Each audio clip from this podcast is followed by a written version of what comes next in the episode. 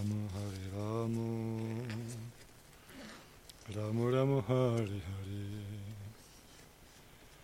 Hare Krishna Hare Krishna. Krishna Krishna Hare Hare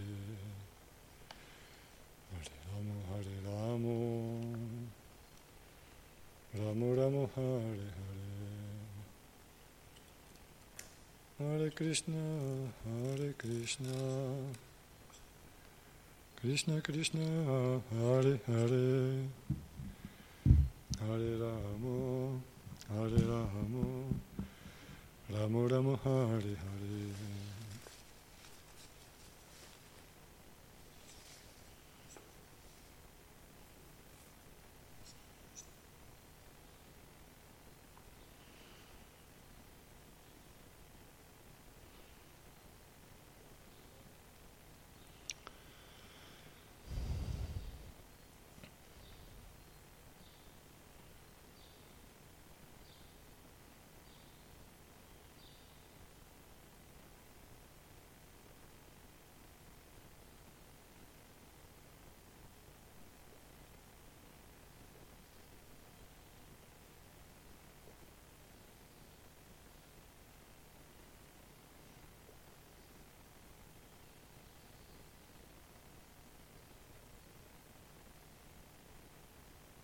Hare Krishna, Hare Krishna, Krishna Krishna, Hare Hare, Hare Ramo, Hare Ramo, Ramo Ramo, Hare Hare. Bene, riprendiamo la lettura dello Srimad Bhagavatam. Siamo arrivati alla venticinquesima sera di lettura e studio dello Srimad Bhagavatam primo canto, con una lieve modifica. Praticamente, finché non è finito il capitolo, ogni sera rileggeremo dal primo verso del capitolo che stiamo studiando fino all'ultimo verso e poi invece la spiegazione riprenderemo da dove eravamo rimasti la sera prima, la la volta prima precedente. Quindi iniziamo con l'invocazione. Om Namo Bhagavate Vasudevaya.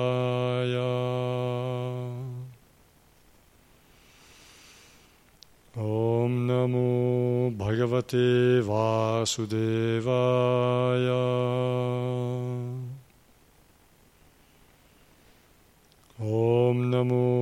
भगवते वासुदेवाय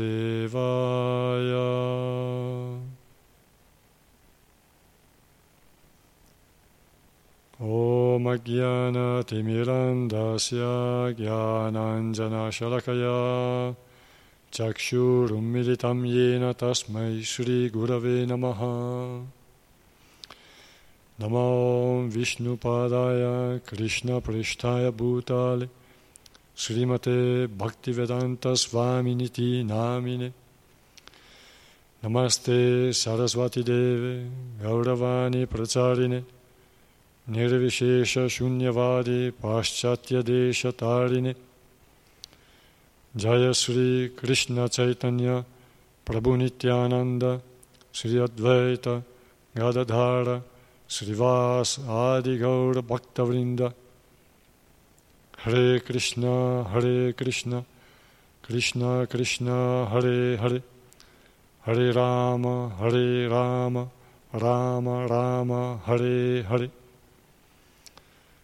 Vanchakalpatarubhyascha kripa sindubhyeva cha patitanam pavanebhyo vaishnavibhyo namo namaha. Narayana namaskritya naram chaiva narottamam Devim Sarasvatim Vyasam Tato Jayamudirayet. Offriamo il nostro rispettoso omaggio al Signore Supremo Narayana e a Nara eh, Rishi, il migliore tra gli uomini, alla Dea Sarasvati, madre del sapere, a Srila Vyasadeva, l'autore, poi che questa arma di conquista sia enunciata. Srimad Bhagavatam, primo canto, quindicesimo capitolo, intitolato I Pandava si ritirano in tempo. Quindi rileggiamo dal primo verso.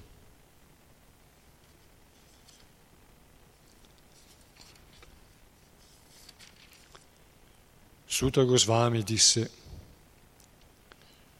le domande di Maharaj Yudhishthira avevano provocato in Arjuna, il celebre amico di Krishna, un forte sentimento di separazione da Krishna, fonte per lui di grande dolore. La bocca e il cuore di loto di Arjuna si erano seccati per il dolore e il suo corpo aveva perso ogni splendore. Ora, immerso nel ricordo del Signore Supremo, poteva a malapena pronunciare qualche parola. Con grande sforzo trattenne le lacrime di dolore che gli riempivano gli occhi. Era disperato per l'assenza di Sri Krishna e sentiva crescere sempre più il suo affetto per lui. Ricordando Sri Krishna e i suoi auguri di benessere, i suoi favori, le intime relazioni familiari e come egli aveva guidato il suo carro, Arjuna, abbattuto, col respiro affannoso cominciò a parlare. Arjuna disse, O Re, il Signore Supremo Hari, che mi trattava proprio come un caro amico, mi ha lasciato e con lui mi ha lasciato anche la mia straordinaria potenza che stupiva perfino gli esseri celesti. Mi ha lasciato solo, lui, la cui separazione anche solo per un istante immergerebbe tutti gli universi in un vuoto funesto come corpi senza vita.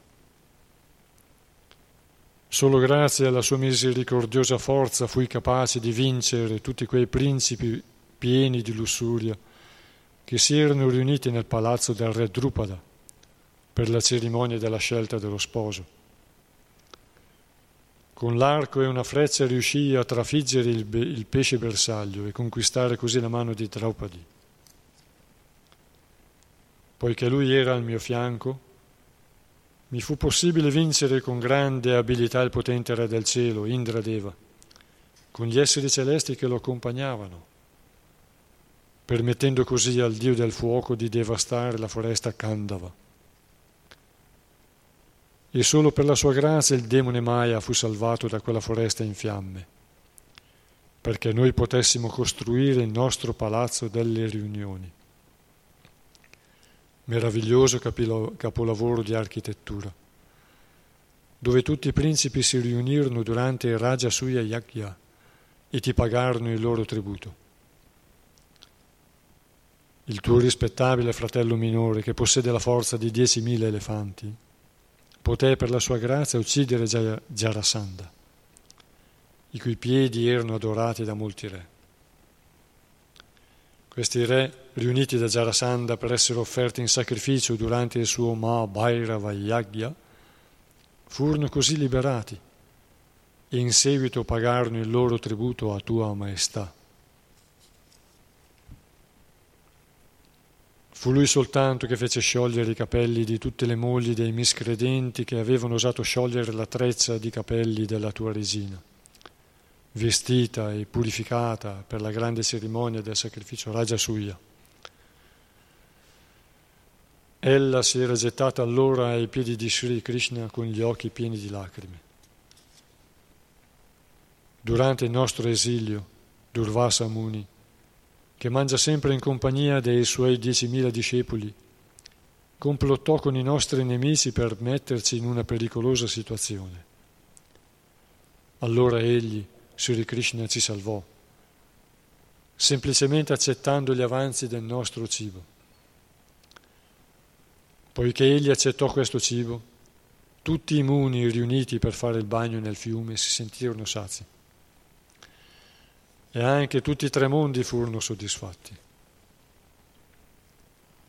Per la sua influenza soltanto fui in grado di stupire nel combattimento il divino Shiva e la sua sposa, la figlia delle montagne Himalaya. Così egli, Shiva, fu soddisfatto di me e mi regalò la sua propria arma. Anche altri esseri celesti mi diedero le loro armi. E inoltre riuscii a raggiungere con questo stesso corpo i pianeti superiori, dove mi fu offerto un seggio semi-elevato. Quando fui ospite per alcuni giorni sui pianeti superiori, tutti gli esseri celesti, compreso il re Indradeva, si affidarono alle mie braccia, che portano il segno dell'arco Gandiva, per uccidere il demone Nivata Kavacha.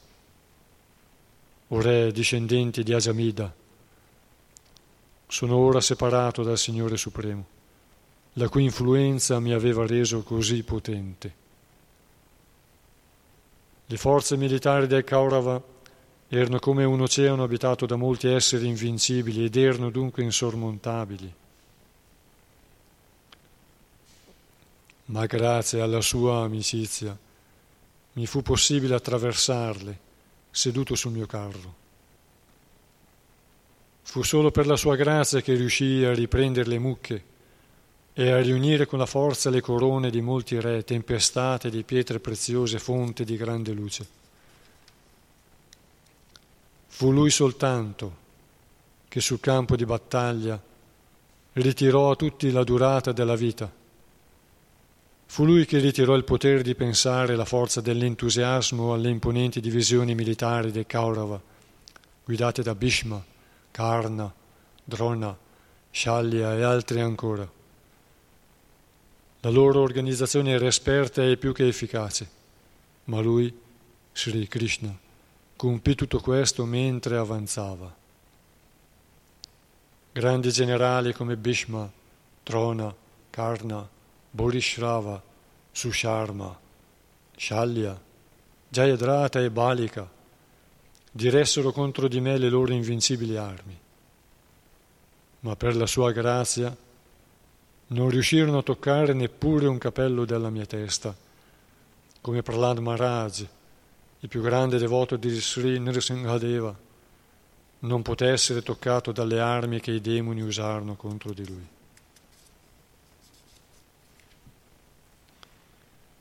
Fu solo per la sua misericordia che i miei nemici non mi uccisero quando scesi dal carro per far bere i miei cavalli assetati. E fu a causa della mia poca stima verso il mio Signore che osai fargli condurre il mio carro. Lui, che è adorato e servito dai migliori tra gli uomini che aspirano alla liberazione. O Re, i suoi scherzi, i suoi discorsi spontanei erano piacevoli e meravigliosamente ornati di sorrisi. Si rivolgeva a me chiamandomi, o figlio di Prita, amico mio, o figlio della dinastia Kuru. E tutti questi slanci di cuore tornano ora alla mia memoria e mi turbano profondamente. Avevamo l'abitudine di vivere quasi sempre insieme, dormire, sederci e passeggiare insieme. A volte, quando ci vantavamo delle nostre gesta eroiche, se vedevo qualche irregolarità, lo rimproveravo dicendo, Amico mio, come sei veritiero. Anche in quelle ore, quando il suo valore era minimizzato, lui, l'anima suprema, tollerava tutti questi miei discorsi scusandomi proprio come l'amico perdona l'amico o il padre perdona il figlio. O imperatore, ora sono separato dal mio più caro amico e benefattore, il Signore Supremo. Perciò non c'è che un grande vuoto nel mio cuore. In sua assenza sono stato sconfitto da un'orda di mandriani infedeli mentre scortavo tutte le spose di Krishna. Ho ancora lo stesso arco Gandiva, le stesse frecce, lo stesso carro tirato dagli stessi cavalli. E io che li guido sono lo stesso Arjuna. a cui tutti i re offrivano il giusto rispetto. Ma in assenza di Sri Krishna tutto questo, nello spazio di un istante, è diventato vuoto e senza senso. È come versare burro chiarificato sulla cenere, accumulare denaro con una bacchetta magica o seminare su una terra sterile. Ora, poiché mi hai chiesto notizie dei nostri amici e parenti che abitano nella città di Dvaraka, ti dirò che sono stati tutti maledetti dai Brahmana. E come risultato di questa maledizione si sono ubriacati con un vino fatto di riso fermentato e si sono assaliti a vicenda a colpi di bastone, non riconoscendosi più l'un l'altro. Ora sono tutti morti, eccetto quattro o cinque di loro. In realtà tutto ciò è dovuto alla volontà suprema del Signore, Dio, la persona suprema. A volte le persone si uccidono l'un l'altra e altre volte si proteggono l'un l'altra. Ora, come nell'oceano i pesci più grandi e più forti inghiottono quelli più piccoli e più deboli, così il Signore Supremo, per alleggerire il fardello della terra, ha impegnato lo iado più forte a uccidere quello più debole e lo iado più grande a uccidere quello più piccolo. Ora sono attratto dalle, dalle istruzioni che mi ha dato il Signore Supremo, Govinda, perché tutte sono impregnate del potere di alleviare il cuore ardente in qualunque circostanza di tempo e di luogo. Sutta Goswami disse, profondamente assorta nelle istruzioni del Signore, ricevute da Lui nella grande intimità della loro amicizia, e immersa nel ricordo dei suoi piedi di loto, la mente di Arjuna si calmò e si liberò da ogni contaminazione materiale. Il ricordo costante dei piedi di loto di Sri Krishna aumentò rapidamente la devozione di Arjuna e di conseguenza ogni impurità svanì dai suoi pensieri a causa dei divertimenti e delle attività del Signore a causa della sua assenza, sembrò che Arjuna avesse dimenticato le istruzioni lasciate dal Signore Supremo. Ma in realtà non fu così ed egli tornò a essere padrone dei propri sensi. Poiché era ricco di valori spirituali, i dubbi generati dalla dualità furono completamente estirpati in lui. Così fu libero dalle tre influenze della natura materiale e si stabilì nella trascendenza.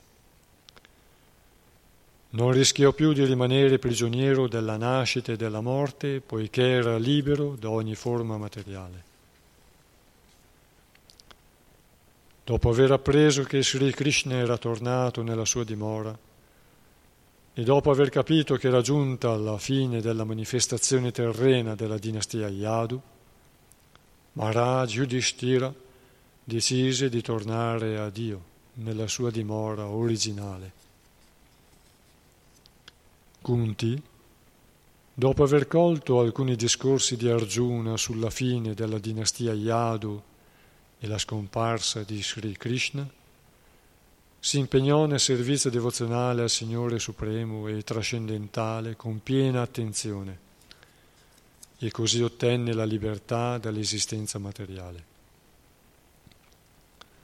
Sri Krishna, il Supremo non nato, fece in modo che i componenti della dinastia Yadu lasciassero il corpo e alleviò così il fardello del mondo. Fu come estrarre una spina con l'aiuto di un'altra spina, anche se entrambe sono uguali agli occhi di chi le controlla. Il Signore Supremo ha lasciato il corpo che aveva manifestato per alleggerire il fardello della terra. Come un prestigiatore egli lascia un corpo per prenderne un altro, come quello dell'avatara pesce e altri ancora.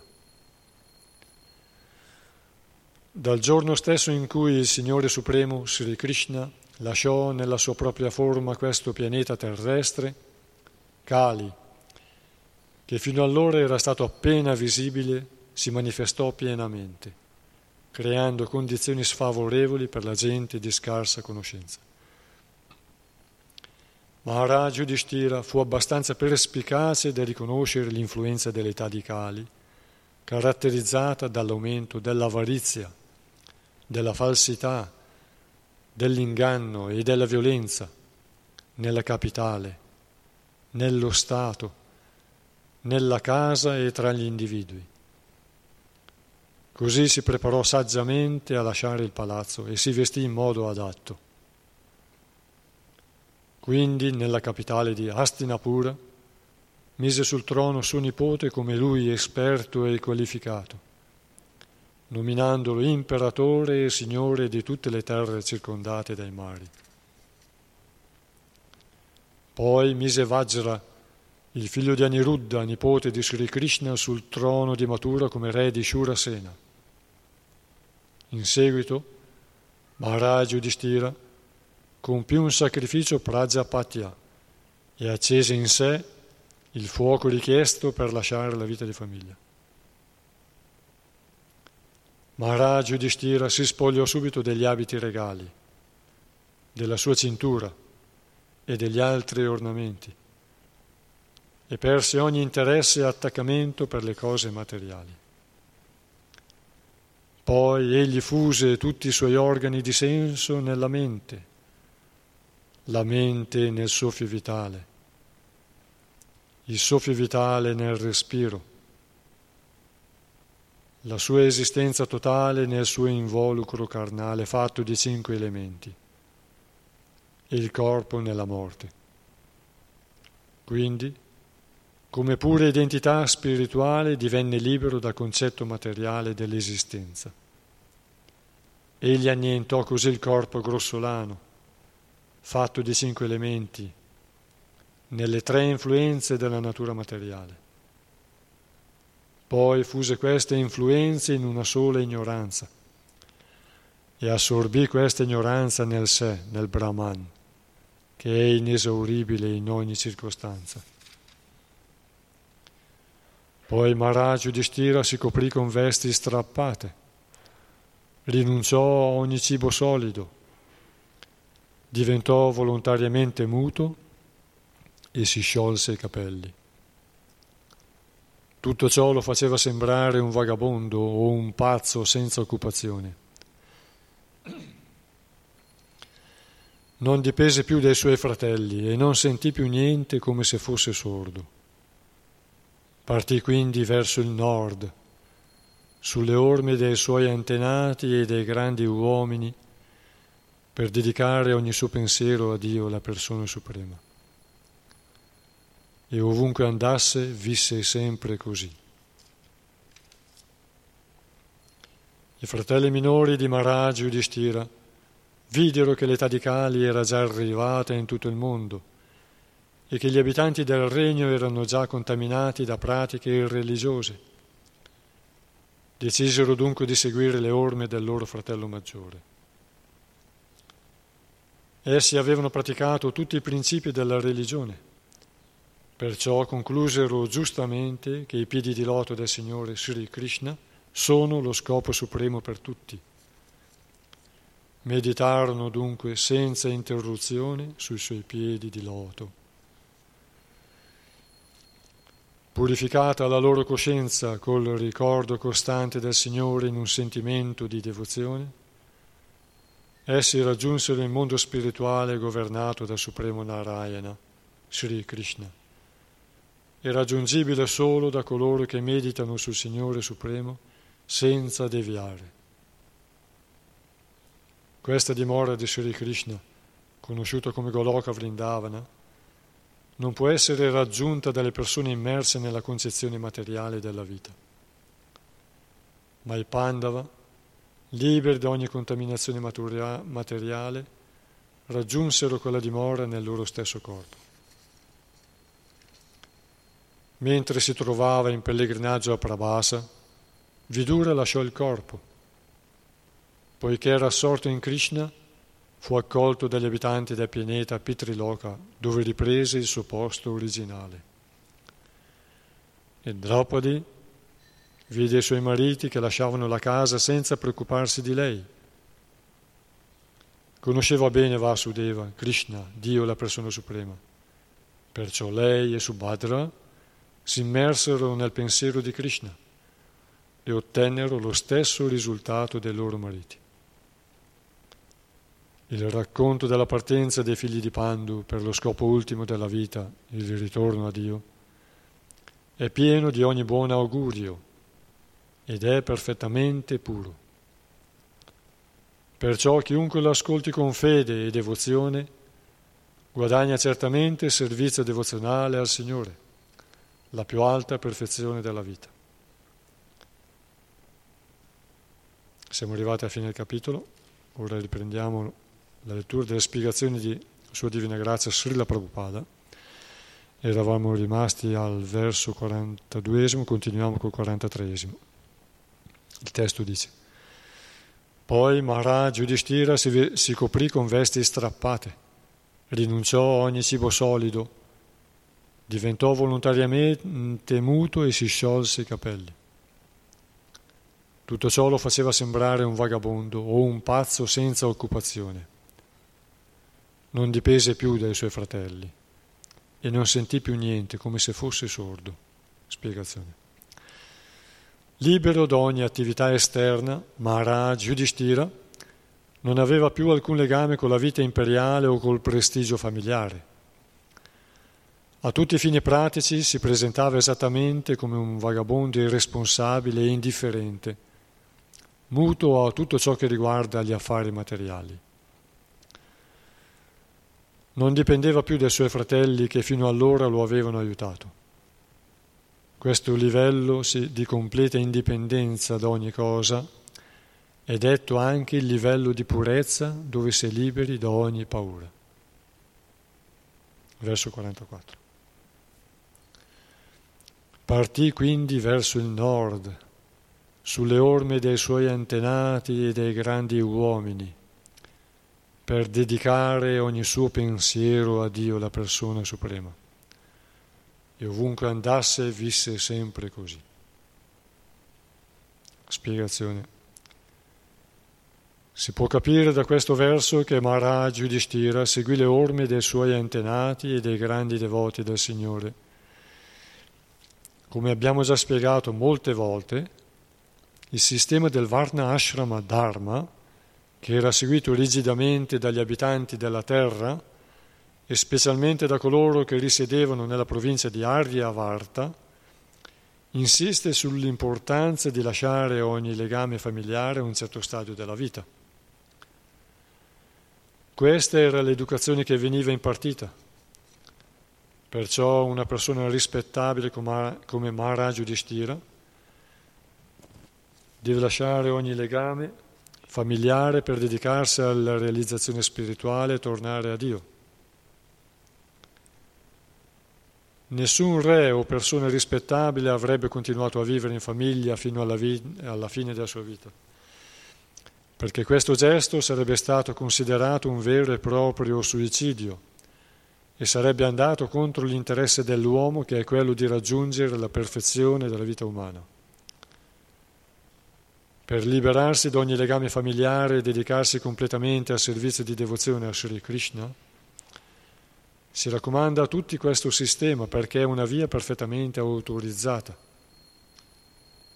Come il Signore insegna nella Bhagavad Gita 1862, si deve diventare devoti del Signore almeno nell'ultima tappa della propria vita. Un'anima sincera come Maharaj Yudhishthira deve attenersi a questa istruzione del Signore nel suo stesso interesse. Le parole Brahma Param indicano Sri Krishna. Lo conferma Arjuna nella Bhagavad Gita 10-13, avvalendosi delle affermazioni di grande autorità come Asita, Devala, Narda e Vyasa. Dopo aver lasciato la casa per andare verso il nord, Maharaj Yudhishthira mantenne in sé il ricordo costante di Sri Krishna. seguendo le orme dei suoi antenati e dei grandi devoti di tutti i tempi. Noi sappiamo che nell'universo il nord indica la via del ritorno a Dio, che punta verso Brahmaloka per uscire dal mondo materiale, perché l'universo e gli universi sono come uova e galleggiano nell'oceano dell'universo, del, nell'oceano eh, causale, attorno a Mahavishnu, nel cielo spirituale di Vaikunta. E la via del nord quindi indica la via per raggiungere i pianeti superiori fino a Brahmaloka e poi uscire dal mondo materiale. E però, per quanto riguarda la civiltà vedica, il cui cuore era la regione di Aryavarta, la zona dell'India, il centro-nord dell'India, specialmente, anche se la cultura vedica era diffusa in tutto il mondo, però il suo cuore vitale era lì. E è lì che è ancora rimasta oggi in maggior parte, anche se, diciamo, memoria delle tradizioni vediche nelle culture antiche delle popolazioni del mondo sono rimaste fino a una certa traccia e si riconoscono ancora oggi, eh, anche se molto hanno perso. Però gli stili di vita autentici sono quelli collegati alla cultura vedica. Soprattutto si parla della Via del Nord perché si riferisce nella zona di Aryavarta dove risiedeva la capitale, dove risiedevano i Pandava nella capitale della, dell'impero mondiale, con i loro vassalli e così via, perché la Via del Nord si rivolge verso l'Himalaya che è considerato una fonte inesauribile di tutti i beni che servono per la sussistenza degli yogi e degli eremiti.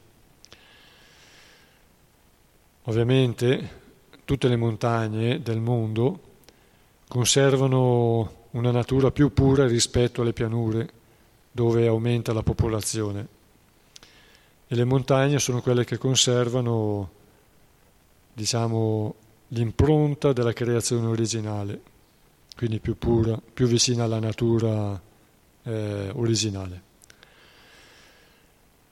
E di solito gli eremiti dove si trovano, anche qui in Occidente, anche in altre parti del mondo, si trovano nelle foreste o sui monti, perché c'è meno popolazione, stanno più eh, isolati e possono praticare l'austerità e il distacco lontano dai coinvolgimenti materiali. Qui si parla del nord perché appunto si rivolge all'Himalaya. Continuiamo.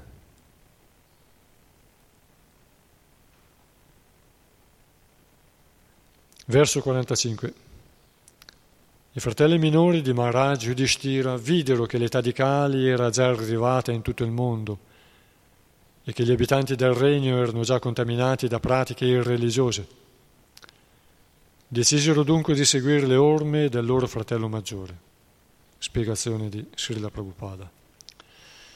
I fratelli minori di Maharaj Yudhishthira erano obbedienti seguaci del grande imperatore e avevano ricevuto un'educazione sufficiente a conoscere lo scopo ultimo della vita Perciò decisero di seguire il fratello maggiore nella via del servizio devozionale a Sri Krishna. Secondo i principi del Sanatana Dharma, dopo aver trascorso metà della propria esistenza è necessario ritirarsi dalla vita di famiglia e impegnarsi nella realizzazione spirituale. Ma non sempre è chiaro come ci si deve impegnare Talvolta gli anziani non sanno cosa fare per tenersi occupati negli ultimi giorni della loro vita. Qui è rivelata la decisione di grandi autorità come i Pandava. Essi si dedicarono a coltivare con uno spirito favorevole il servizio devozionale a Sri Krishna, il Signore Supremo. Secondo Swami Sridhara, Dharma, Artha, Kama e Moksha, cioè le attività interessate, la speculazione filosofica e la liberazione a cui si dedicano un grande numero di persone non sono lo scopo finale della vita. Queste vie sono per lo più seguite da coloro che non hanno alcuna conoscenza del vero scopo della vita, che il Signore stesso ha già indicato nella Bhagavad Gita 1864 e che i Pandava ebbero l'intelligenza di seguire senza esitazioni. Essi, verso 46. Essi avevano praticato tutti i principi della religione, perciò conclusero giustamente che i piedi di loto del Signore Sri Krishna sono lo scopo supremo per tutti. Meditarono dunque senza interruzione sui suoi piedi di loto. Spiegazione. Nella Bhagavad Gita 7.28 il Signore afferma che soltanto coloro che hanno compiuto atti virtuosi nelle loro vite precedenti e si sono liberati da tutte le reazioni del peccato possono concentrarsi sui piedi di loto del Signore Supremo Sri Krishna. I Pandava erano sempre vissuti secondo il più alto livello di virtù, non solo in quella vita ma anche in quelle precedenti Perciò si liberarono per sempre da tutte le reazioni di atti empi. È naturale dunque che potessero fissare la loro mente sui piedi di loto del Signore Supremo, Sri Krishna. Secondo Sri Vishwanatha Chakravarti, i principi di Dharma, Artha, Kama e Moksha sono seguiti da coloro che non sono liberi dalle reazioni del peccato. Le persone contaminate da questi quattro principi non possono accettare subito i piedi di loto del Signore nel mondo spirituale. Il mondo Vaikunta si trova molto al di là del mondo materiale. Il mondo materiale è sotto il controllo di Durga Devi, l'energia materiale del Signore, mentre il mondo Vaikunta è diretto dall'energia personale del Signore. Versi 47 e 48. Purificata la loro coscienza col ricordo costante del Signore in un sentimento di devozione, essi raggiunsero il mondo spirituale governato dal Supremo Narayana, Sri Krishna. È raggiungibile solo da coloro che meditano sul Signore Supremo senza deviare. Questa dimora di Sri Krishna, conosciuta come Goloka Vrindavana, non può essere raggiunta dalle persone immerse nella concezione materiale della vita, ma i Pandava, liberi da ogni contaminazione materiale, raggiunsero quella dimora nel loro stesso corpo. Verso 49. Mentre si trovava in pellegrinaggio a Prabhasa, Vidura lasciò il corpo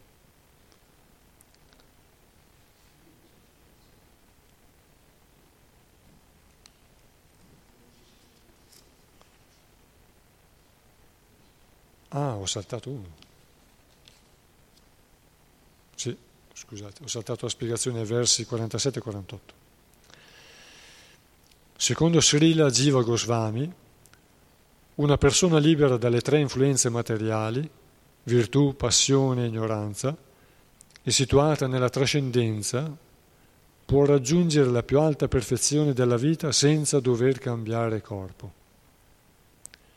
Nel suo Hari Bhakti Vilasa, Srila Sanatana Goswami afferma che una persona, chiunque essa sia, può raggiungere la perfezione di un brahmana nato due volte se si sottopone a una disciplina spirituale sotto la guida di un maestro spirituale autentico, proprio come un chimico può trasformare in oro il metallo dei cannoni con un metodo di alchimia. La guida, infatti, è la cosa più importante per diventare un brahmana senza dover cambiare corpo, o per tornare a Dio senza dover cambiare corpo. Srila Jiva Goswami sottolinea che la parola hi, usata in questo particolare contesto, afferma questa verità, togliendo così ogni possibilità di dubbio.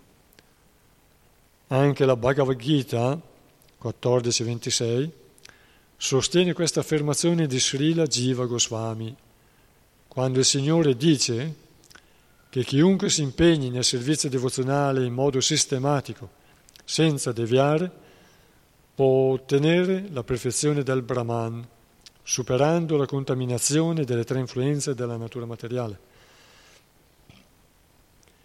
E quando si avanza ancora di più nella perfezione del Brahman, sempre impegnandosi nel servizio devozionale, si raggiungerà senza dubbio il pianeta spirituale supremo Goloka Vrindavana, senza cambiare corpo, come abbiamo già spiegato a proposito del Signore, che tornò nella sua dimora senza cambiare corpo.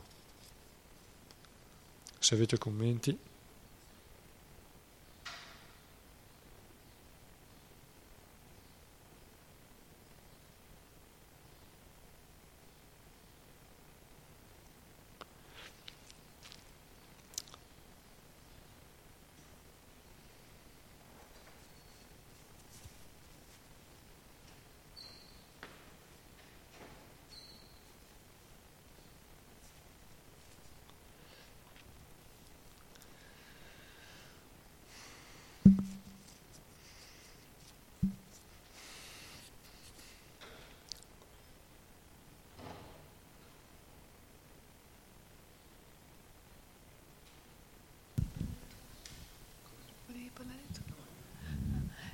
Volevo capire bene cosa intende senza cambiare il corpo. Senza cambiare corpo? Sì.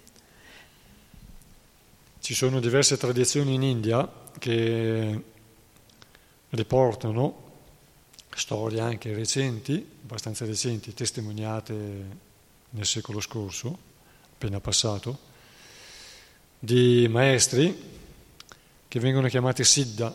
Siddha è praticamente nella vita eh, nella loro vita attuale si erano realizzati così tanto che eh, il loro corpo, come dice qui Prabhupada, è diventato un Siddha Deha, un corpo eh, perfezionato, perfetto, con poteri mistici. E addirittura sono scomparsi in presenza dei, dei, di alcuni discepoli. Sono diventati molto radiosi, una luce molto forte, poi sono scomparsi, spariti. Quindi come minimo hanno raggiunto i pianeti più elevati, quelli molto vicini a una forma spirituale. Se consideriamo che da Janaloka e Tapoloka vanno su Brahmaloka al momento della distruzione dell'universo, da lì vanno direttamente nel mondo spirituale, quindi hanno raggiunto come minimo pianeti molto molto elevati. Qui Shri Prabhupada, e lo conferma anche Jiva Goswami, e anche gli altri Chakravarti, Sri, Sri Chakravarti, Sri Vishwanath Chakravarti Thakur e, e l'altro eh, adesso mi scappa il nome.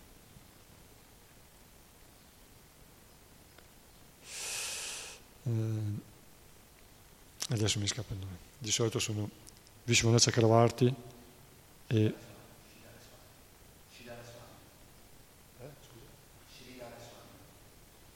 Siddhara Swami, Siddhara Swami. E nei versi che abbiamo letto prima lo confermano. E Jiva Goswami è un grande studioso, uno dei più grandi studiosi Vaishnava del tempo di, eh, intorno al tempo di Sri Chaitanya Mahaprabhu, circa cinque secoli fa. E anche uno degli ultimi, più recenti, è Sri Bhattivinoda, suo figlio maestro spirituale di Prabhupada, Siddhanta. E qui appunto sia G. Goswami, più grande ricercatore delle scritture, quindi più grande studioso, lo confermano. E lasciare corpo, eh, tornare al mondo spirituale senza cambiare corpo vuol dire che il corpo diventa spiritualizzato, come dice Prabhupada. Ovviamente non è un desiderio del devoto quello di entrare nel mondo spirituale col suo stesso corpo, perché il devoto a un certo punto diventa completamente distaccato dal corpo e sa di essere anima spirituale. E quindi la sua esistenza, come avviene qui nel racconto di Sri Yudhishthira, Maharaj, avviene a un livello interiore la vera esistenza, che è quella dell'anima. E quindi il corpo non è più così importante. Quindi può anche arrivare al punto in cui lascia il corpo, cosiddetta morte, come è successo anche per Narda Muni che ha chiuso gli occhi qui e li ha aperti di là. Come il tuono e il fulmine, disse il primo canto dello Srimad Bhagavatam. Come avvengono simultaneamente, così avvenne la sua morte e lui ottenne simultaneamente il corpo spirituale. Narda Muni. E questo è, è la realtà, che per il devoto puro, che è diventato qualificato per raggiungere il mondo spirituale, non c'è la pretesa di raggiungerlo con il corpo fisico, grossolano, ma quello è semplicemente una cosa automatica o un dono del Signore, una cura ulteriore perché quando Krishna dice nella Bhagavad Gita ad Arjuna, proclamalo pure con forza, o figlio di Pandu, il mio devoto non perirà mai. Si riferisce anche al corpo, ma non è solo il corpo, non si riferisce solo al corpo, perché per il devoto, come per tutti gli esseri, una via d'uscita c'è sempre. La via d'uscita è quella che passa oltre il corpo. Quando il corpo muore, l'anima è eterna. Ovviamente si può lasciare il corpo in tanti modi e per un'anima non molto avanzata può rimanere un trauma anche dopo la morte. No? Invece per l'anima liberata, ma veramente liberata, non c'è eh, attaccamento al corpo e è completamente abbandonato, soprattutto la più grande sua qualifica che lo rende puro è l'abbandono totale al Signore Supremo. E allora può venire anche la morte e lui aspetta. Aspetta nelle mani, nella sua fiducia verso il Signore. Come dice Shaprupada nel, nel Bhagavatam, nel primo canto, il devoto non deve farsi prendere da ansietà inutili al momento di lasciare il corpo. Sicuramente il momento di lasciare il corpo è un'esperienza che possiamo dire nuova per la nostra mente, non è nuova per l'anima, ma è nuova per i nostri sensi e il nostro corpo attuale. E bisogna avere una grande realizzazione per, eh, una grande intelligenza spirituale per capire com'è che, che opera la natura materiale. Come dice qui, Bhagavatam, Mahabharata, i Purana e Dharma Shastra parlano sempre della creazione come inizio di solito. E qui, nel modo in cui Maharaj Yudhishthira si distacca dal mondo materiale, come l'abbiamo letto prima, eh, praticamente è il percorso inverso della creazione, come avviene la creazione. Possiamo rileggerlo.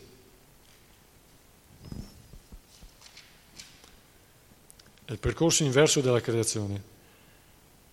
Eh, fonde il corpo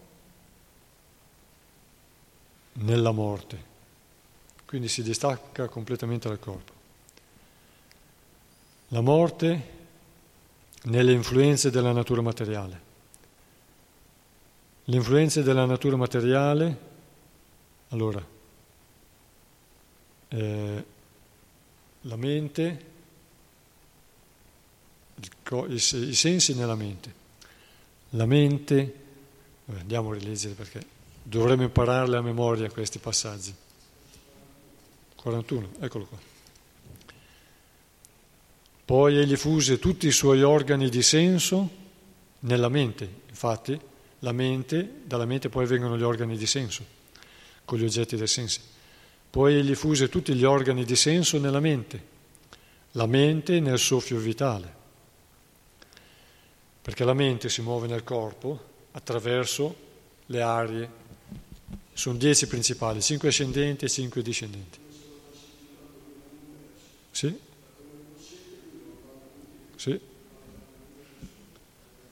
È persona di grande realizzazione e quindi la mente nel soffio vitale, il soffio vitale nel respiro, perché il soffio vitale, le arie, quando noi pensiamo al piede, le nostre aree, la nostra coscienza, la coscienza, l'anima, si muove sulle arie. Sappiamo che la mente, l'anima ha sede nel cuore, però eh, i Veda insegnano che soprattutto la presenza dell'anima è negli occhi, per chi vede, perché la coscienza si muove nel corpo. Quando noi siamo impegnati con un senso particolare su un oggetto esterno, allora la coscienza del corpo è soprattutto negli occhi, o nell'udito a volte, o nel gusto, o altre, in altri organi di senso. E quando noi siamo ad esempio eh, sintonizzati sull'udito, per esempio, attenti, la nostra attenzione è tutta sull'udito, a volte si tocca in altre parti del corpo nel portafoglio, per esempio, se lo rubano non ce ne accorgiamo, perché la coscienza è da un'altra parte del corpo, non è nel tatto. E la coscienza, quindi l'anima, la coscienza è dell'anima, qualità dell'anima, si muove secondo le arie. E le arie, il soffio vitale, nel respiro, noi possiamo controllare la coscienza col respiro, come una pratica dello yoga, è quella di diventare consapevoli del respiro, di portare l'attenzione all'interno, su di noi, all'interno di noi, col respiro. E poi da lì si prosegue nella meditazione, diventa sempre più interiore. La sua esistenza totale nel suo involucro carnale. Quindi la sua esistenza totale, tutti i sensi, tutto quanto è nel corpo, rimane qui, non la porta all'esterno, si sta dimenticando l'esterno, fatto di cinque elementi e il corpo nella morte, come se fosse morto lo abbandona, abbandona l'interesse del corpo. Quindi, come pura identità spirituale, porta la sua attenzione nel suo, suo vero sé. Il suo vero sé, come leggevamo prima in altri versi, è Brahman, Brahman inesauribile, perché non c'è separazione tra il sé questo non è impersonalismo.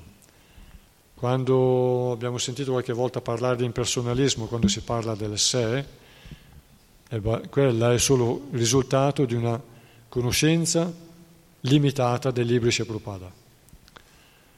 E Prabhupada scoraggiava molto l'impersonalismo, scoraggiava molto l'impersonalismo i, nei primi anni del nostro movimento, soprattutto perché molti arrivavano da da una radicazione, avevano sentito parlare della, dell'India, delle filosofie dell'India e si erano radicati o c'era il rischio che si radicassero in una tendenza ad essere impersonali e quindi a dimenticare le altre tappe dell'evoluzione spirituale, soprattutto nell'accettare che la fonte del Brahman è personale, Krishna.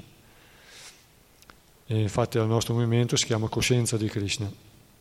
Poi sappiamo che Krishna è l'origine del Brahman e poi nel mondo materiale diventa anche localizzato nel cuore di ogni essere e all'interno di ogni atomo come anima suprema, il Paramatma. E quindi qui si distacca e si, si stabilisce nella sua natura di sé come Brahman. Come Brahman noi non siamo separati dal Brahman totale. Infatti, si può dire che la creazione materiale è irreale,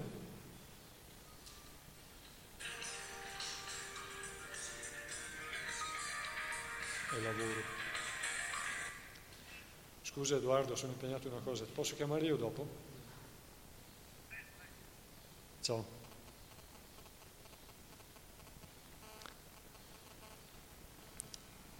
prima era pubblicità, l'ho annullata subito. Invece questa è... E il primo verso dello Srimad Bhagavatam dice che questo mondo è semplice miraggio, è reale ma è, non è reale perché è temporaneo, è anche il sogno di Vishnu, ma è, il sogno di Vishnu è reale, non è come i nostri sogni che svaniscono quando ci svegliamo anche se sembrano reali e ci coinvolgono emotivamente mentre sogniamo. E il primo verso dice che questo mondo irreale sembra reale perfino ai grandi pensatori e ai grandi esseri celesti. E in realtà noi come Brahman, come dice il Bhagavad Gita, come dice lo Srimad Bhagavatam, anche in varie parti, eh, eh, noi come anime spirituali non siamo, non siamo separati nemmeno dagli altri, perché il Brahman non ha dimensione materiale, non ha limiti materiali, è solo il corpo che è limitato in un involucro, l'anima è limitata in un involucro e la nostra influenza si estende più o meno può influenzare più o meno con la nostra energia, cosiddetta aura, gli altri, fino a un certo livello. Più grande la personalità, più può influenzare l'esterno e, e invece quando siamo debilitati o depressi la nostra influenza è, è, diventa ridotta, è minima. Comunque come anima spirituale non siamo, come Brahman, non siamo separati dagli altri e neanche dal Brahman Supremo perché il Brahman non ha una posizione materiale, ma è spirituale e pervade ogni cosa. Qui lo dice anche Shapurpana nella Bhagavatam, lo troveremo diverse volte. Quindi come pura identità spirituale lui si è fissato nel Brahman, nella sua natura spirituale, che non ha eh, limiti materiali, divenne libero dal concetto materiale dell'esistenza. Egli annientò così il corpo grossolano fatto di cinque elementi nelle tre influenze della natura materiale, perché appunto la creazione parte con, eh, dalla Matattva, che è uno stato di non attività, diciamo di ignoranza, e anche la creazione nell'universo materiale parte dall'ignoranza tramite Brahma.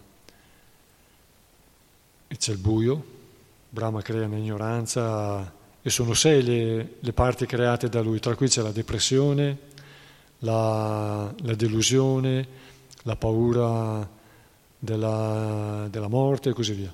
Sono spiegati nel, credo nel secondo canto del, del, del Bhagavatam, lo troveremo. E, e, poi, tramite le influenze della natura materiale, si, in moto, si mette in moto la creazione fatto dei cinque elementi nelle tre influenze della natura materiale, poi fuse queste influenze in una sola ignoranza, sta tornando indietro, e assorbì questa ignoranza nel sé, nel Brahman, che è inesauribile in ogni circostanza. E qui abbiamo ripercorso praticamente la creazione all'inverso. E allora, eh, appunto, dicevamo, per tornare nel mondo spirituale, i Pandava non hanno dovuto lasciare il loro corpo e comunque anche lasciando il loro corpo, il corpo, de, soprattutto come vediamo la maestria nella, nella realizzazione spirituale di Yudhishthira Maharaj è secondario. E come è avvenuto per Narda Muni, ha chiuso gli occhi qui e li ha aperti nella sua forma spirituale. Risposto abbastanza? Grazie.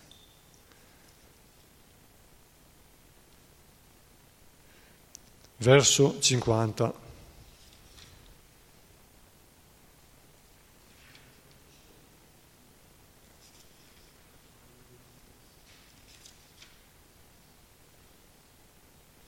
Eh? Abbiamo letto il 48? No, abbiamo letto il 48. Secondo Silla Jiva Goswami abbiamo letto il 48. Ora siamo al 49. Mentre si trovava in pellegrinaggio a Prabhasa, Vidura lasciò il corpo. Poiché era assorto in Krishna, fu accolto dagli abitanti del pianeta Pitriloka, dove riprese il suo posto originale. Spiegazione di Srila Prabhupada. La differenza tra i Pandava e Vidura è che i Pandava sono eterni compagni del Signore Supremo, mentre Vidura è uno degli esseri celesti amministratori, dell'universo. Il suo nome è Yamaraja ed è incaricato del pianeta Pitriloka. Gli uomini temono Yamaraja perché è lui che assegna le punizioni ai miscredenti del mondo materiale. Ma i devoti del Signore non hanno nulla da temere da lui. Per i devoti egli è un amico cordiale, mentre per i non devoti è il terrore in persona. Come abbiamo già spiegato, Yamaraj era stato maledetto da Mandukamuni a diventare un Sudra. Perciò Vidura è un'incarnazione di Yamaraja. Essendo un eterno servitore del Signore, egli manifestò con molto ardore le sue attività devozionali e visse una vita virtuosa, tanto che perfino un materialista come Dhritarashtra poté ottenere la liberazione grazie ai suoi insegnamenti. Le sue attività piene a servizio di devozione al Signore gli permisero di ricordare costantemente i piedi di loto del Signore e di purificarsi così da tutte le contaminazioni della sua condizione nativa di Sudra. Infine egli fu accolto dagli abitanti di Pitriloca e ristabilito nella sua posizione originale. Anche gli esseri celesti sono compagni del Signore, ma non hanno un contatto personale con Lui mentre i diretti compagni del Signore godono di un costante contatto personale con Lui. Il Signore e i suoi compagni personali discendono continuamente negli universi materiali. Il Signore ricorda tutte queste discese, mentre i suoi compagni le dimenticano, poiché sono minuscoli frammenti del Signore e la loro natura infinitesimale li porta a dimenticare. Questo è confermato nella Bhagavad Gita 4.5. Infatti abbiamo visto che gli Yadu, pur essendo eh, nati come parenti e compagni del Signore, quando hanno lasciato il corpo, non tutti sono tornati nel mondo spirituale, ma perché erano esseri celesti che erano scesi per loro scelte, avevano accettato di venire ad aiutare il Signore, Vishnu, per eh, aiutarlo a liberare il mondo dal fardello e ristabilire i principi della religione, quando il Signore Supremo ha concluso le sue, le sue attività, la sua missione, in questo mondo loro hanno lasciato il corpo e sono tornati nelle loro posizioni originali come Yamaraja. E altri invece, eh, compagni del Signore, sono tornati nel mondo spirituale o l'hanno seguito in altri universi per compiere le, le attività eh, che, simili a quelle che il Signore ha compiuto qui, per svolgere una delle sue missioni in qualche altro universo. Verso 50. E Draupadi vide i suoi mariti che lasciavano la casa senza preoccuparsi di lei. Conosceva bene Vasudeva, Krishna, Dio, la persona suprema. Perciò lei, Subhadra, si immersero nel pensiero di Krishna e ottennero lo stesso risultato dei loro mariti. Spiegazione di Srila Prabhupada. Mentre si pilota un aereo non ci si può preoccupare di altri aerei. Ognuno deve prendersi cura del proprio aereo e se un pilota si trova in difficoltà nessuno può veramente aiutarlo. Così, alla fine della vita, quando è il momento di tornare a Dio nella nostra dimora originale, ognuno deve preoccuparsi di se stesso senza sperare nell'aiuto degli altri. L'aiuto, tuttavia, è offerto a terra prima del decollo. Il maestro spirituale, il padre, la madre, i parenti. Adriano sono ancora a Bhagavad. chiamo io dopo. Sì. Il maestro spirituale, il padre, la madre, i parenti, il marito e altre persone possono aiutarsi durante la vita, ma mentre si attraversa il mare bisogna badare a se stessi e usare le istruzioni ricevute in precedenza. Draupadi aveva cinque mariti e nessuno di loro le chiese di andare con lui. Draupadi, dov- Draupadi Dovette prendere la sua strada senza dipendere dai suoi grandi mariti. Ma poiché era stata debitamente istruita, ella cominciò subito a concentrarsi sui piedi di loto di Sri Vasudeva, Krishna, la persona suprema. Così le mogli dei Pandava ottennero lo stesso risultato dei loro mariti e nello stesso modo, cioè raggiunsero il regno di Dio senza dover cambiare corpo. Srila Vishwanath Chakravarti Thakur sostiene che Draupadi e Subhadra, sebbene il nome di quest'ultima non appaia nel verso, ottennero lo stesso risultato. Nessuna di loro dovette lasciare il corpo. C'è anche la storia della Madonna, no? la madre di Gesù, che è scesa al cielo, no? E anche Gesù. E quando si sta lasciando il corpo, appunto si diceva prima, che è un'esperienza nuova per questa nostra vita, per questo nostro corpo, questa nostra mente. E sono solo le anime che hanno una grande intelligenza spirituale senza dover fare questa esperienza, possono avere molte realizzazioni che gli fanno superare tante trappole, tanti tranelli che possono capitare in quel momento. Eh, io posso raccontarvi la mia esperienza, piccola, e ho avuto la grazia di essere molto vicino alla morte. Quando ero a Mayapur nel 96 ho preso una febbre molto alta, un'iniezione sbagliata, e varie cose, soprattutto quella, mi ha portato a essere come morto. Ma mentre prima di arrivare a quel punto di essere come morto, e non sto a raccontare tutti i particolari, comunque sentivo che stavo lasciando il corpo, ero nello stato d'animo di, del moribondo e mi rendevo conto che quelli intorno a me, i miei parenti e gli amici devoti, ero nel luogo santo di Mayapur e alcuni devoti erano testimoni, devoti italiani, però io vedevo che loro erano, li sentivo come in una corazza, perché il corpo in salute è come una corazza alla morte. Invece quando uno sta svanendo, sta diventando evanescente, la sua vita sta svanendo dal corpo, sente proprio la differenza tra lui e loro e sente che loro non lo possono aiutare, come dice qui Prabhupada, che altre volte dice che sono soldati fallibili perché non possono aiutare colui che sta per lasciare il corpo e ognuno di noi a un certo punto si trova a dover lasciare il corpo. E ho avuto la grazia di tornare di fare tesoro di quell'esperienza e di digerirla piano piano perché è veramente scioccante perché per questo dico che è nuovo, un'esperienza nuova per questa vita, è una cosa nuova, inaspettata. E la mente arriva a un livello che è inaspettato. Quindi non c'è nessuno che ti può aiutare e tu senti che loro non ti possono aiutare, però tu vorresti che cosa? Vorresti compassione e sostegno.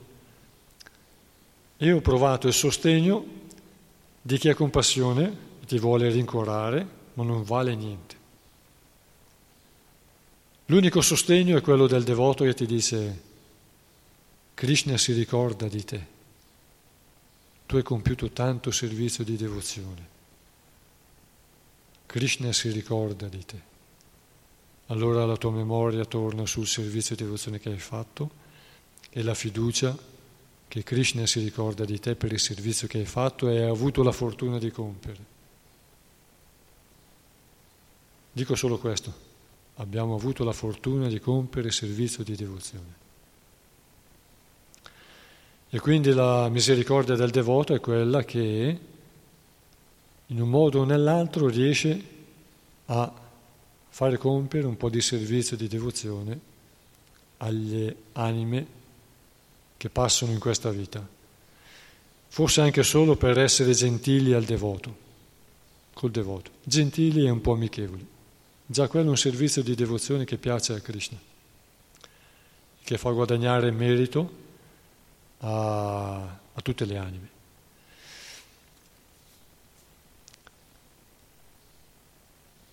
E anche quando uno all'istante della morte, come mi sono trovato io, e sono tornato per fortuna, nel senso che sono ancora qua e ho avuto la possibilità di aggiungere qualche cosa alla mia esperienza della vita e di maturazione, benché fossi devoto anche allora, è che anche se tu vuoi eh, esprimere, ah sento male qui, sento male, sento che sto svanendo, aiutatemi, anche se tu vuoi quell'aiuto, sai che loro non te lo possono dare. Invece l'intervento del devoto migliore è quello che ti dà fiducia in Krishna, ti fa ricordare il tuo servizio di devozione, perché dallo spavento in cui ci si può trovare, che ti fa distaccare, ti fa perdere diciamo, il controllo della situazione, ti fa perdere il senso di benessere che hai quando gusti Mahaprasada, quando sei in associazione con i devoti, quando ti sembra di essere nel mondo spirituale, ma in realtà finché abbiamo un corpo non ci siamo e può avvenire questo strappo. E allora la grazia del Signore è quella che, che ti fa ricordare tramite il devoto o tramite il Paramatma, ti fa ricordare il servizio che hai compiuto e ti fa ritornare la tua natura di devoto e quindi quello dà fiducia e sostegno. E quindi l'aiuto tuttavia è offerto a terra prima del decollo. Il maestro spirituale, il padre, la madre, i parenti, il marito e altre persone possono aiutarci durante la vita. Ma mentre si attraversa il mare bisogna badare a se stessi e usare le istruzioni ricevute in precedenza. Continuiamo verso 51. Il racconto della partenza dei figli di Pandu per lo scopo ultimo della vita, il ritorno a Dio, è pieno di, buono, di ogni buon augurio ed è perfettamente puro. È pieno di ogni buon augurio ed è perfettamente puro. Perciò chiunque lo ascolti con fede e devozione guadagna certamente il servizio devozionale al Signore, la più alta perfezione della vita. Così terminano gli insegnamenti di Bhaktivedanta sul quindicesimo capitolo del primo canto dello Srimad Bhagavatam intitolato i Pandava si ritirano in tempo.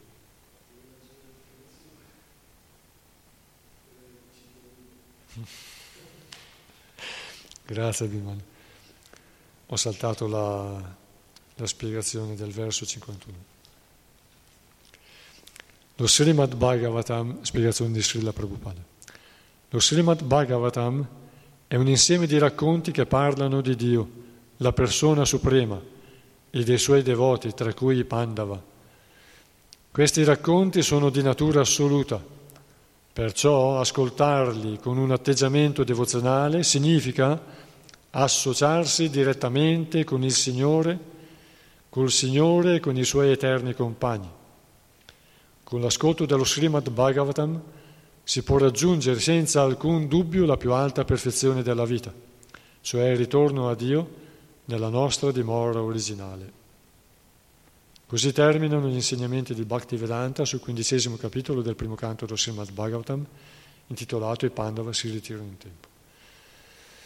E dalla prossima volta iniziamo, che sarà, se Krishna vuole, il sedicesimo capitolo, ventiseiesima sera di lettura. Ci sono altre, altri commenti? Devoti e devote. Aspetta, microfono. Sì, facciamo sentire anche a eventuali ascoltatori. Quando parlavi anche della tua esperienza personale del 96 a Mayapur che hai rischiato, insomma, stavi male. Ecco, dobbiamo sempre ricordarci, io per primo, perché aiuto, che prima o poi quel momento arriverà. Ce l'abbiamo, capisci? Per ora è stato rimandato là, magari passano 50 anni, 40, quello che ho 10 anni o 15, ma prima o poi ci sarà quel momento che non potremo più rimandare. Ecco, ehm, a me, nonostante 30-40 anni che ci penso quasi tutti i giorni, eh, ancora... Eh, cioè, sono consapevole di quanto assolutamente io non sia pronto, quindi resterei la mia reazione. Eh, mentre tu parlavi dell'esperienza, io pensavo dentro di me che sì, il devoto la affronta con la consapevolezza, si ricorda di Krishna, i devoti, il Mahamantra, però eh, la garanzia al 100% che, che, questo succeda non ce l'ho, perché non so in che modo lascerò il corpo, può essere un incidente improvviso, mentre sono in auto mi viene addosso un tir e non ho il tempo neanche di reagire, capisci, neanche di pensare. E quindi mi sento sempre impreparato assolutamente io. Però eh, penso che essere coscienti di questo tutti i giorni non sia paranoia, ma sia intelligenza. Cioè una persona che ogni giorno rifletta almeno qualche secondo durante la giornata, che quel momento può arrivare in qualsiasi momento. Poi molti dicono, eh, ma te sei paranoico, ma fatti curare, ma che, goditi la vita, ridi, capisci cosa voglio dire? Però è chiaro, dipende anche il modo in cui ci si pensa, bisogna pensarci con l'intelligenza, pensare di dipendere da Dio, di essere sottomessi a Dio, di pregarli, di far servizio ai devoti il più possibile, che ne so, di fare qualcosa per soddisfare Dio, almeno ogni giorno. Poi siamo nelle sue mani alla fine, non possiamo fare altro, cioè se uno fa cioè se uno fa quello che può fare per soddisfare Dio, poi il resto dipende da Dio. Ecco, non possiamo fare, a meno sì, potremmo fare di più, però... Vabbè, scusate, è un discorso un po' no, no, una considerazione un po'. Un arricchimento quello che hai detto. Infatti Sanakya Pandi dice, dà un consiglio, no? Che eh, bisogna compiere le attività, le pratiche spirituali, le attività religiose, come se fosse l'ultimo momento della vita. E bisogna compiere le attività dello sviluppo economico, invece, come se non dovessimo morire mai. Quindi l'una e l'altra non devono eh, annullare, l'una non deve annullare l'altra, nel senso non bisogna pensare eh, alla morte, perché anche le cellule del corpo hanno bisogno di gioia, di vita, di salute, no? Però come dici tu, hai detto una, la, la, l'aggettivo giusto, pensarsi in modo intelligente. Vuol dire che pensarsi è utile perché ridimensiona un po' e ci fa apprezzare anche tante cose che abbiamo nei, nella famiglia, nei vicini devoti, negli amici, quelli che ci aiutano, in quello che abbiamo insomma, anche se non è proprio magari eh, diciamo anche una casa, un tetto è già, è già un bel risultato, no? Anche se non abbiamo, che ne so io, ormai ognuno per mangiare mangia quello che vuole, no? Anche se non abbiamo la macchina di prima nuova o altre cose, insomma, no? Ci ridimensiona e ci fa apprezzare quello che abbiamo però ovviamente non è che deve diventare un fatto di depressione, ma deve diventare, come dici tu, un pensiero intelligente.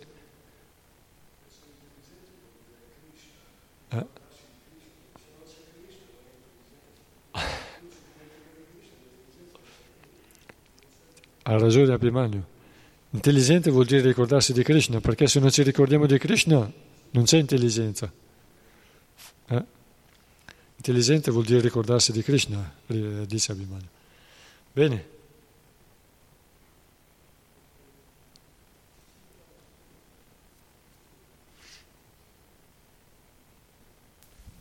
Eh, no, quando, quando, eh, lasciano Drupadi a, a casa, volevo sapere se magari tipo nel Mahabharata è descritto di più di, di come si sono separati dalla moglie. Loro sono andati via senza dire nulla. Hanno seguito anche Yudhishthira Maharaj. Non ha dipeso più dai suoi fratelli, non ha sentito più niente.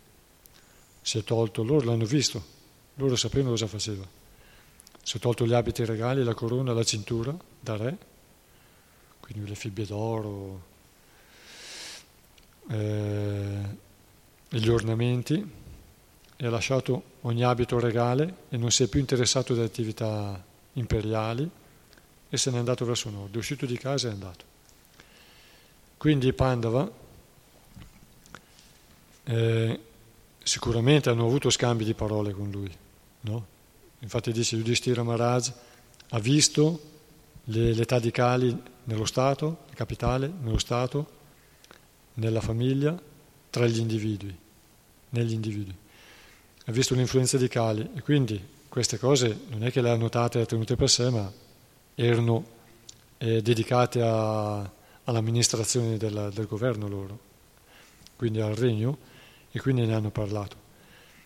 E poi loro sa- erano, eh, sapevano della, della, partita, della, partenza di Krishna della, da questo mondo e quindi sapevano qual era il destino del, del Kali Yuga e quindi hanno deciso di lasciare. Il primo è stato Yudhishthira, proprio l'imperatore.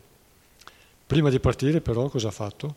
Ha messo sul trono il nipote Abhimanyu, eh, Parikshit, figlio di Abhimanyu che era figlio di Arjuna e Subhadra, suo fratello, quindi suo nipote. E sul trono di Mathura, il regno di Shurasena, che era di Ugrasena prima che stava che era trasferito a Dvaraka, ha messo il pronipote di Krishna, Vajra, figlio di Aniruddha, figlio di Pradyumna, figlio di Krishna. Quanti anni, quanti anni avevano più o meno? Come? Parikshit e...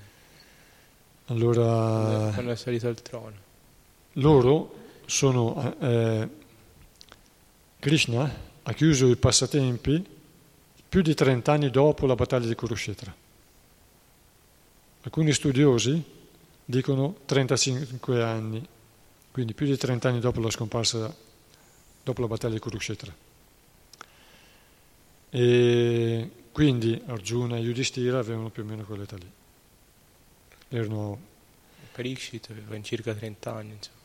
Quanti? 30. No. No. No, aveva già fatto la battaglia di Kurukshetra. No, Maharaj Parikshit. Ah, Parikshit. Parikshit sì, aveva più di 30 anni.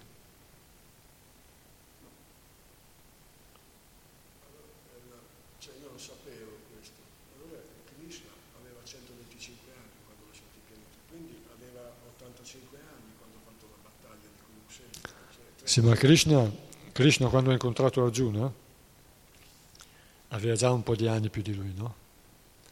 Però era della, sempre dell'aspetto di adolescente. Sì, però aveva 85 anni, cioè aveva 35 anni. Ha lasciato il corpo a 125 anni.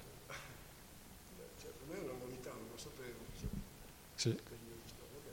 E, e Parikshit quindi aveva 35 anni, eh, 30 anni. Era anche Chi disse 35, 30 anni. I, I, suoi istruttori sono stati i Pandava, i fratelli. I suoi? Istruttori, i suoi... No, anche Yudhishthira. È stato Yudhishthira sì, stesso. Era, era presente quando c'era Yudhishthira. Era presente quando era Yudhishthira e Parishit ha avuto quattro figli. Uno è Jana Mesaya, che poi è diventato suo erede, con altri tre fratelli. E adesso mi ricordo se era tre fratelli o fratelli e una sorella magari. Allora, eh, poco dopo, poco dopo, entro qualche anno, ha lasciato il corpo anche a Parishit. Poco, non ha vissuto tanto Parishit. No, perché infatti dice era giovane nel pieno della forza. Quindi fino a 40-45 anni uno è ancora in forza. Ah sì, per la, è vero. Dice era giovane nel pieno della, del vigore, quindi era ancora forza. Quindi Vigo, aveva ancora nell'opulenza reale e nel pieno vigore fisico. Quindi era ancora giovane. E, ma il figlio, il figlio, che è andato al trono dopo non ha, non ha, avuto la fortuna della stessa formazione? Sì, sì. ma eh, per Parikshit il maestro è diventato Kripa, Kripa Acharya, che era anche maestro del Pandava, era il eh, precettore del Pandava. E Kripa Acharya è diventato anche precettore di Parikshit, quindi c'era un istruttore, c'erano i ministri che, che tramandavano la, la tradizione. e anche in Maharaj Parish, in uh, Jana Mejaya, adesso non mi ricordo chi, però c'era Vyasadeva. E durante il sacrificio Sarpayagya di Jana Mejaya c'era presente Vyasadeva. Vyasadeva gli ha raccontato la storia della battaglia di Kurukshetra a Jana Mejaya e un suo discepolo gli ha raccontato il Mahabharata. Adesso mi ricordo il nome, è un discepolo eh, al quale Vyasadeva aveva dato anche un ramo dei Veda. Vaishampayana. Vaishampayana ha raccontato il Mahabharata a Janamejaya. E poi, per grazia di Vyasadeva, siccome Janamejaya era arrabbiato, voleva fare un sacrificio per distruggere tutti i serpenti, a un certo punto è stato fermato dalla distruzione di tutti i serpenti, come avviene altre volte nel Bhagavatam, in cui a, per Dhruva addirittura appare suo nonno, Brahma, e lo eh, prega di desistere dal distruggere tutti gli yaksha, perché fa parte della creazione, no? Ogni cosa c'è un ciclo, c'è un'ecologia, no? Ogni cosa c'è un ciclo e tutto serve per lo sviluppo delle coscienze, delle anime da un corpo all'altro. E quindi se tu elimini una razza fai saltare un gradino. Può essere anche questa una l'influenza di Kali anche lì. Fa saltare un gradino, no? Per i desideri delle anime. E allora eh, i saggi l'hanno fermato, l'hanno fatto fermare da distruggere tutti i serpenti, perché lui stava distruggendo anche Indra, perché il Naga, i Naga possono prendere forma umana, possono farsi vedere in tutte le forme. Sono esseri celesti che vivono nei pianeti inferiori sotto la Terra. Sottoterra vuol dire anche sotto la terra, ma anche nei pianeti più bassi della terra. Nagaloka. E allora, eh, questo Naga, potente, Takshaka, si era rifugiato sotto il trono di Indra, dentro il trono di Indra. Indra non lo sapeva, loro possono prendere tutte le forme che vogliono. Allora, eh, i brahmana, quei mantra, hanno deciso di scaraventare nel fuoco un grande, una grande arena del fuoco, li precipitavano i serpenti a tutte le parti. E quindi grandi stridi e soffi e versi i serpenti precipitavano. Stava arrivando anche Indra. Quando da Indra Loka stava arrivando nel nostro mondo Indra, allora i saggi l'hanno fermato. Hanno detto non possiamo distruggere Indra, è il re del cielo, il padre degli dei combatte contro i demoni ha un incarico del Signore, non possiamo. Allora l'hanno fermato e si è salvato Takshaka e si è fermata la distruzione di tutti i serpenti. Se no l'avrebbero fatti fuori insieme alle zanzare magari. Anche quello, eh, scherzo. E poi, siccome Jana Mesai era arrabbiato, appunto, aveva fatto per questo il sacrificio, allora, eh, per la grazia di Vyasadeva, Vyasadeva gli ha mostrato suo padre, Parikshit, che appunto era una dimensione di, divina, celestiale, e quindi stava bene. E questo gli ha tolto la sofferenza. Anche noi tante volte possiamo fare delle attività religiose e spirituali, la prasada, i mantra, così, per purificare le anime che, che hanno lasciato il corpo durante i funerali, prima e così via poi loro vengono in sogno, c'è il libro di Ekadashi, la Bhagavad Gita, ma, eh, lo Srimad Bhagavatam, sono dei racconti, forse anche Mahabharata, non mi ricordo, che narrano di, di, eh, degli antenati che vengono in sogno e ti dicono, e da quei sogni puoi capire se stanno bene o stanno male.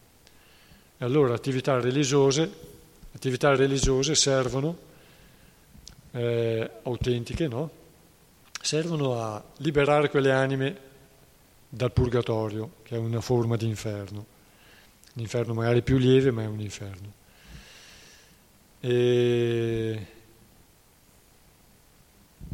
e così. Grazie. Cristo aveva quell'età, cioè, hai detto, hai detto Comunque si può verificare, eh, perché siamo qui per studiare.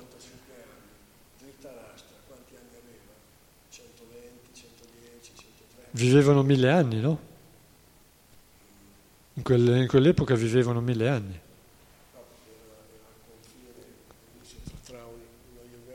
Sì, sì. Insomma, prima vivevano mille anni, poi lì a confine magari... Comunque cento dei nostri anni, per loro, no? Sono mille. Sì, sì, esatto. Cento dei nostri anni attuali sono mille, però loro, se noi diciamo che avevo 85 anni, può essere 85 per noi per loro potevano essere anche di meno. Eh, la conoscenza vedica, eh, specialmente lo Srimad Bhagavatam, è dato con eh, concetti che servono soprattutto allo sviluppo spirituale.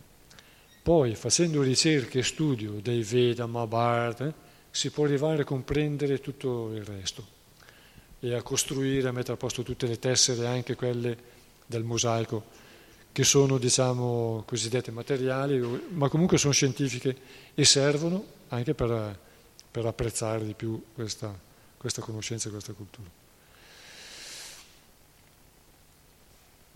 Non c'è niente di contraddittorio, solo da capire bene, da studiare. Granta Raj, Srimad Bhagavatam Ki Jaya, Samaveta Bhatta Vrinda Ki Jaya, Srila Prabhupada Ki Jaya, Om Parangurave Namah.